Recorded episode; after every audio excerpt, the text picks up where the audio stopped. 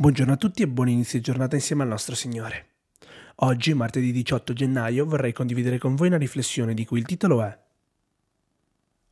Cos'è una lacrima? Il testo di oggi lo troviamo in Atti capitolo 20, versetto 19. Servendo il Signore con ogni umiltà e con lacrime, tra le prove venutemi dalle insidie dei giudei.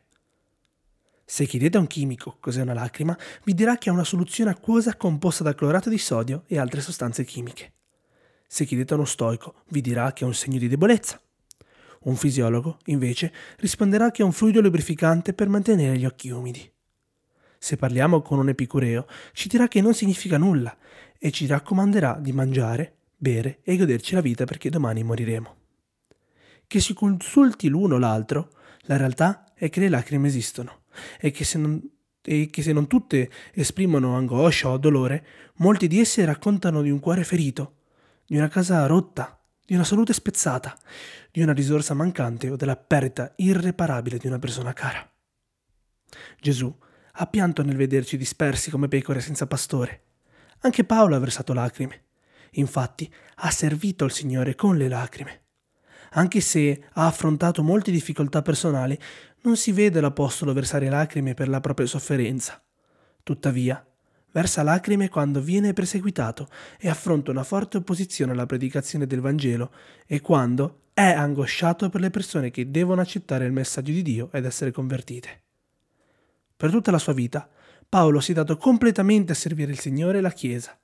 E pianse, ma non per le ferite e i dispiaceri che avrebbe ricevuto come servo e schiavo di Cristo. Ha pianto per i suoi fratelli ebrei che hanno rifiutato la salvezza. Si è addolorato per le pietre che hanno messo sulla via della verità. Era addolorato per tutti coloro che si erano persi. Ha provato dolore per la durezza dei cuori umani. Lui stesso avrebbe consigliato anni dopo di non soffrire a causa di decisioni e azioni sbagliate, ma ha incoraggiato a non vergognarsi di soffrire per la causa di Cristo, ma piuttosto di essere grati, dare gloria a Dio e andare avanti. Stai versando lacrime per la salvezza di coloro che soffrono e perché il Vangelo possa raggiungere tutti? Seguiamo l'esempio di Paolo, come descritto da Ellen White. Predicare il pentimento, il ritorno a Dio e la fede nel nostro Signore Gesù Cristo.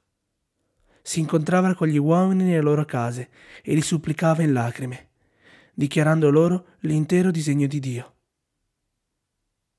E ricordiamo il Salmo 126,6 perché colui che porta il seme prezioso se ne andrà piangendo e facendo cordoglio, e tornerà con gioia portando i suoi covoni. Amen.